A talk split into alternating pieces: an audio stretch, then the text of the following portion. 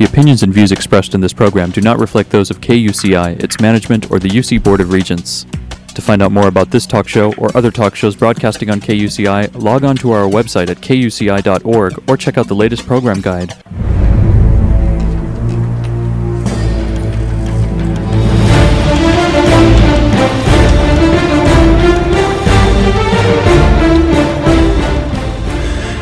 Good morning. You're listening to KUCI 88.9 FM in Irvine, California, streaming online at kuci.org and podcasting on iTunes.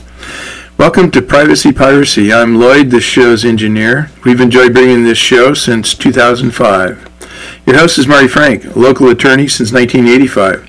She's a certified information privacy professional and the author of several books, including Safeguard Your Identity, Protecting Yourself with a Personal Privacy Audit, and The Complete Idiot's Guide to Recovering from Identity Theft.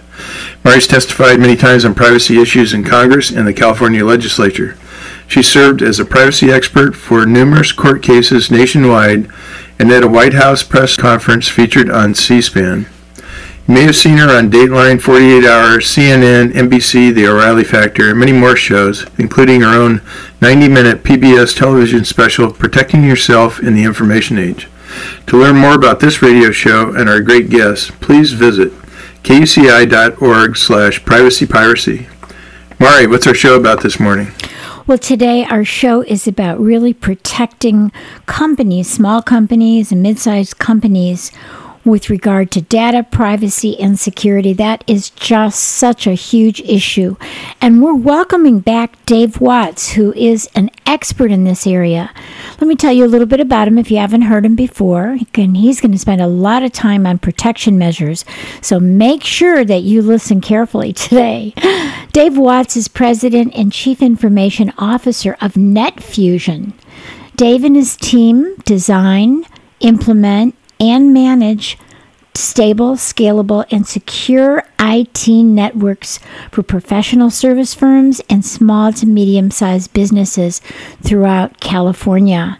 He is recognized, and the company is recognized by the Los Angeles Business Journal as a finalist for CIO of the Year for four consecutive years. And Dave uses a proprietary approach to network architecture.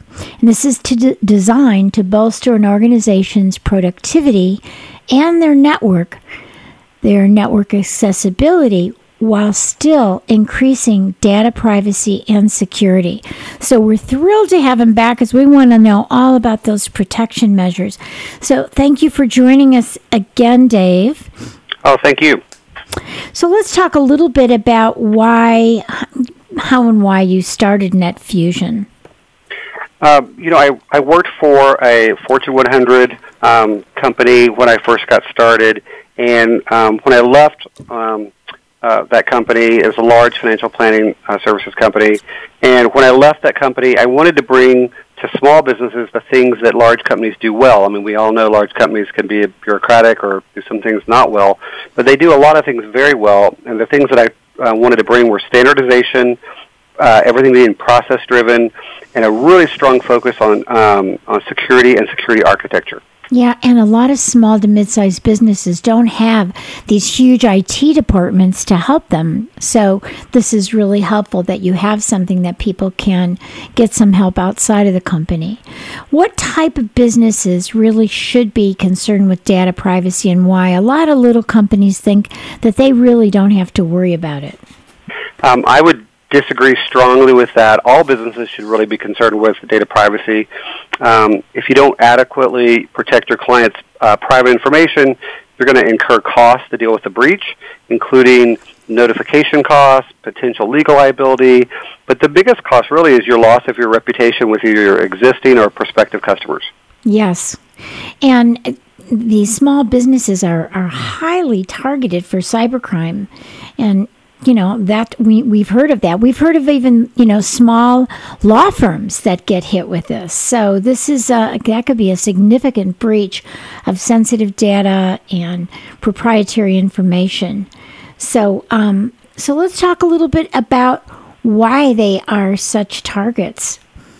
Well, small to medium-sized businesses, and that would include professional service firms, CPA firms, law firms, other firms have a lot of information about their customers that should, you know, is not public information. Um, and because they're a small or medium-sized business, they're sometimes ignorant of the severity of the threats to their business. It's, I mean, it can literally put you out of business, uh, a large breach. Um, and also, even if you don't go out of business, there's a lot of, you know, the magnitude of the repercussions are sometimes not known to small and medium-sized companies. Um, they're not always publicized really well. So you hear about a target breach, but a smaller firm's not going to publicize when they're breached, um, and therefore um, there's a false sense of security for small and medium-sized businesses when actually uh, more than half of breaches per Symantec um, are targeted at small to medium-sized businesses. So I guess a, a few other things. They don't usually have a dedicated IT security specialist or chief information officer, and they may be outsourcing their security to someone that doesn't specialize in that. They may not be qualified uh, to actually design and support them from a security perspective ongoingly. So. Yeah.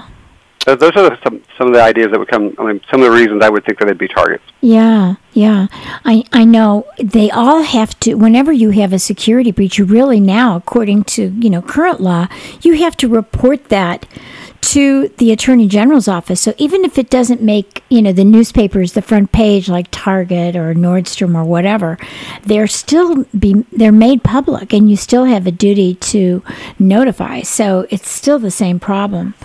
So let's talk about how these cyber criminals infiltrate or attack businesses and you know who are these people are they Russians sitting at a you know a kitchen table in somewhere in Russia or or Bosnia or Pakistan?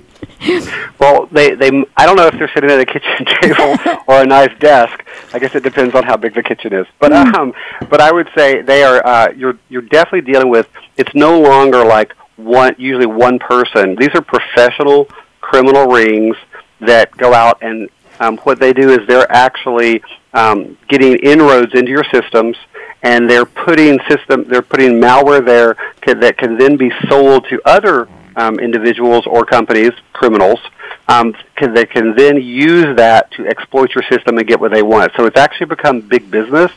You can actually put malware on a computer that shows up at a dashboard that they have, and then they could actually go out and sell. They could say, I've got X number of computers at these types of firms, and um, if you want to buy access to these, then you can do these X, Y, and Z exploits to them. You know, to get credit card information, um, employer tax ID information, um, anything else that they might be looking for specifically. So it's it's very scary. It's big business. There's a low cost to entry, and really really high gains for what they get. So it does it has invited a lot of new players into it because there is such a low cost to entry. Yeah. What about, let's talk a little bit about social engineering because people get caught on that. They are, you know, they're phished or they're just, you know, they they really give information without realizing that they're doing it most of the time, right? Yes. Social engineering, you can do, a few, social engineering, by the way, just means you're, you're uh, tricking the person into doing something instead of tricking the computer into doing something. So, example of social engineering would be it could be as simple as uh, just common mistakes people make. They post on Facebook, "I'm going out of town," or "I'm going to be out of town for the next few weeks," whatever. You know, just like that would open up your home um, to uh, a risk. Well, people do that at work with things like someone calls in and says, "Oh, you know, uh, could I speak to the bookkeeper?" Or, "You know, I got an, I need to pay an invoice. I don't remember the bookkeeper's name. Can you give me their name and email address, please, so I can um, correspond with them?" The receptionist gives the information out. Right. On a separate phone call, they might come in, call in, ask, I need to invite your CEO to a seminar. Can you give me his or her name and email address? You know, something like that. Putting those pieces together, they then have enough information to do uh, a scam or a fraud where they're going to then send something to the bookkeeper supposedly like spoofing an email address from the CEO.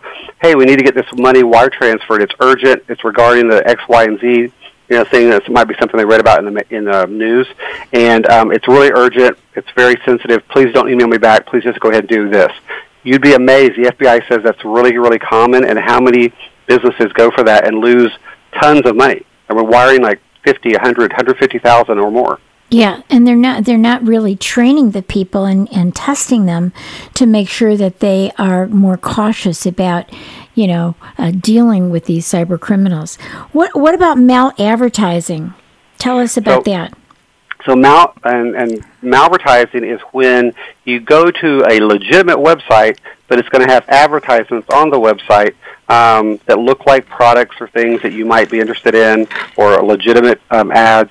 But when you click on the ad, it will redirect you to either a fake site, which infects the machine, or the very click on the ad can actually install um, malware silently on your machine. And the problem is there's so many ads that have to be fed to all these websites and they're sold through you know advertising agencies and they are not usually vetted well enough because just of the volume of them um, and it makes it very difficult. So before you click on something you want to uh, hover over and see where it's directing you to. And I, my recommendation is usually I don't click on them. I usually look right down the name of the product I'm interested in then I go do a search and go to the site directly Oh yeah, good idea. Because I, th- I think about all of these advertisements on the right side of, of Facebook, for example.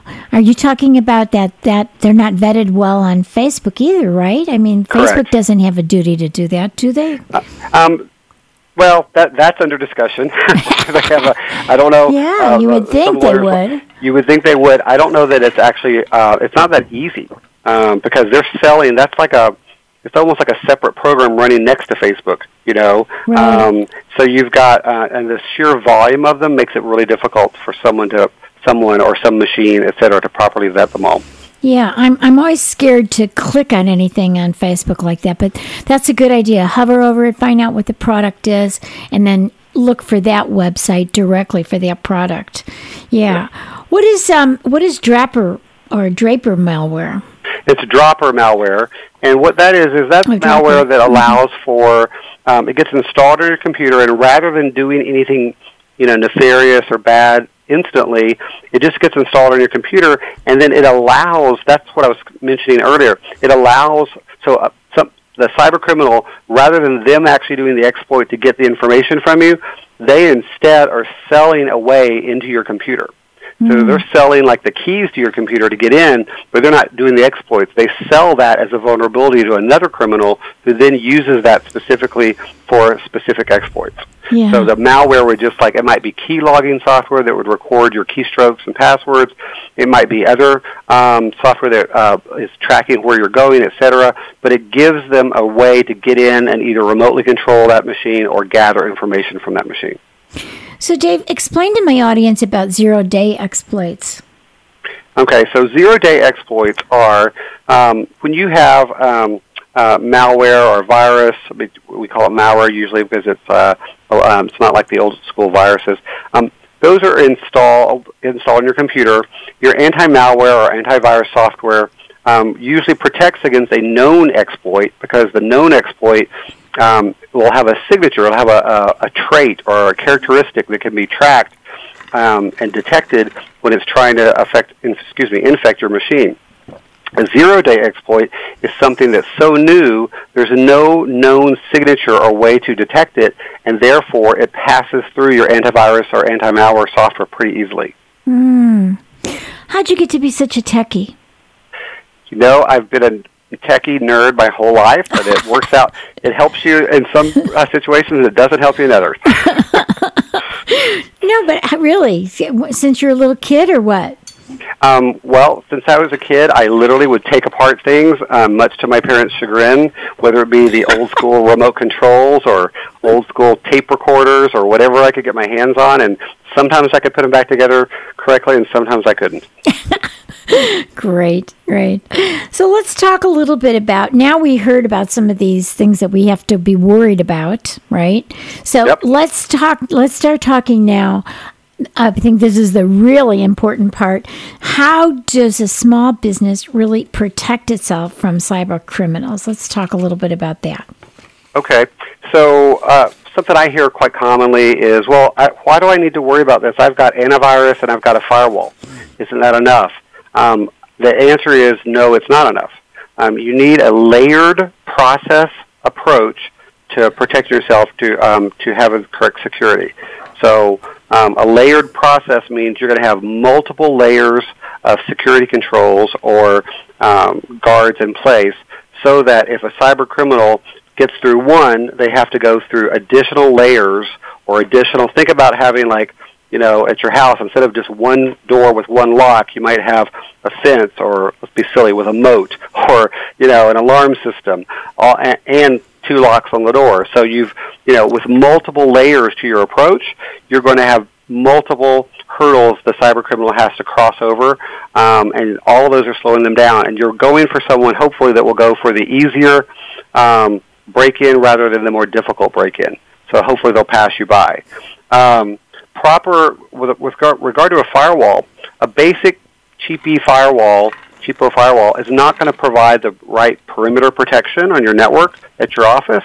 So you want to get something, a firewall or a security appliance that has uh, what's called intrusion detection and prevention, and that's going to actually inspect all of the incoming and outgoing network traffic to and from the internet for known signatures, unexpected protocols, which is just a method of transport of certain things, and also looking for other anomalies, so things that look out of the ordinary in your traffic, to blo- uh, and it's going to block those to pr- uh, protect and secure your network. So uh, that happens like that's like an automatic thing. You can put that. That's hardware that you put on, or that's software. Right. It's, that? it's usually a hardware. It's like a um, they call them enterprise class firewalls, but it's it's a firewall that will have that uh, you know, the intrusion detection and prevention, it runs particular software on it that then actually gets updated. A, a good one will be updated live from a service that uh-huh. talks to it.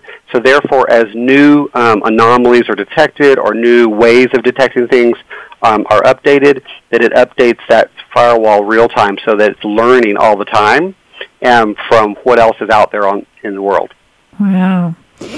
Let's talk a little bit about the software firewalls that, that you talk about maybe having on workstations and servers.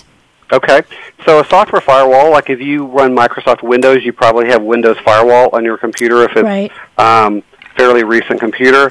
Um, I hear people ask me, well, I've got this firewall at the office. Do I really need to run this software firewall? And the answer is yes.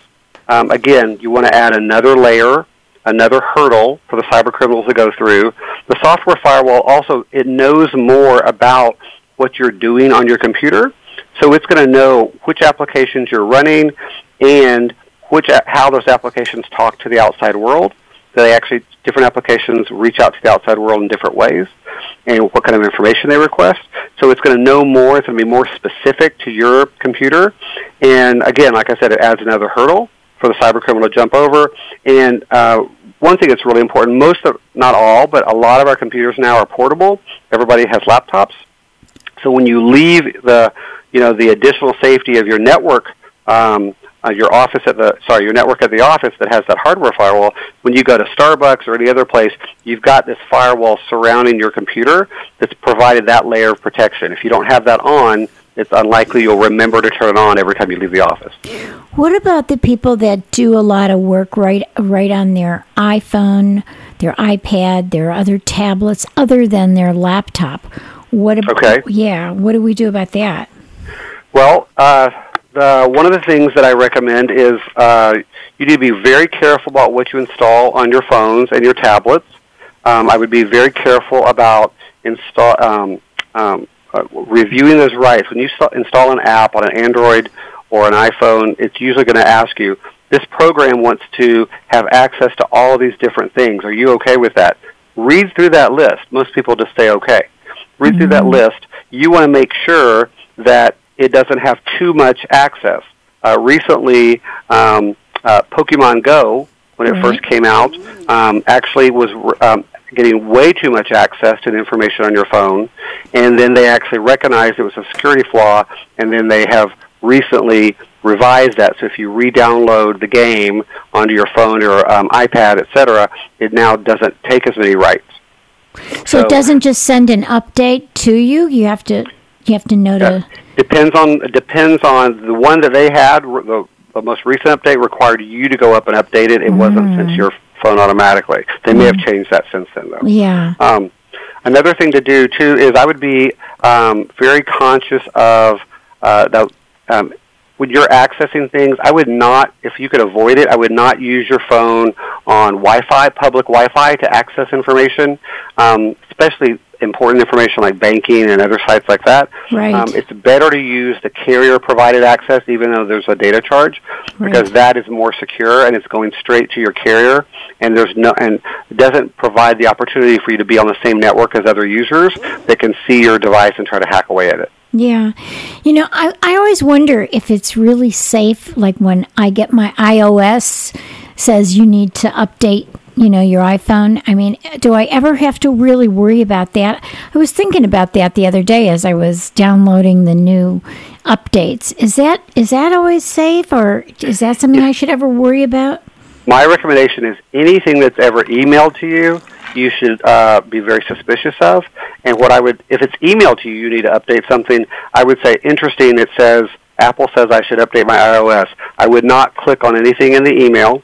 I would instead um, close that email separately, go straight to Apple, and then ch- check for updates, or go straight to your you know your settings on your phone and say Yeah. check for updates, and have it initiate the connection and the request versus you responding to um, someone asking someone sorry a, an email or a request that's sent to you. Yeah, it shows up on that that icon from Apple. Right. And that's okay. Okay. Yes. Yeah, because I just wondered, does can somebody put that on my Apple icon? No, I do it right from the icon because I usually don't want to update it when they want me to update it when they send me something. It usually just appears on my phone. It doesn't come as a email. It just kind of like appears on my phone. So it's not, it's not a bad idea, by the way, just from a functionality standpoint, to not be the first person that goes out and updates it every time. You might want to wait a few days and let them work out any bugs. Oh, good idea. You're so smart. I love it. I love it.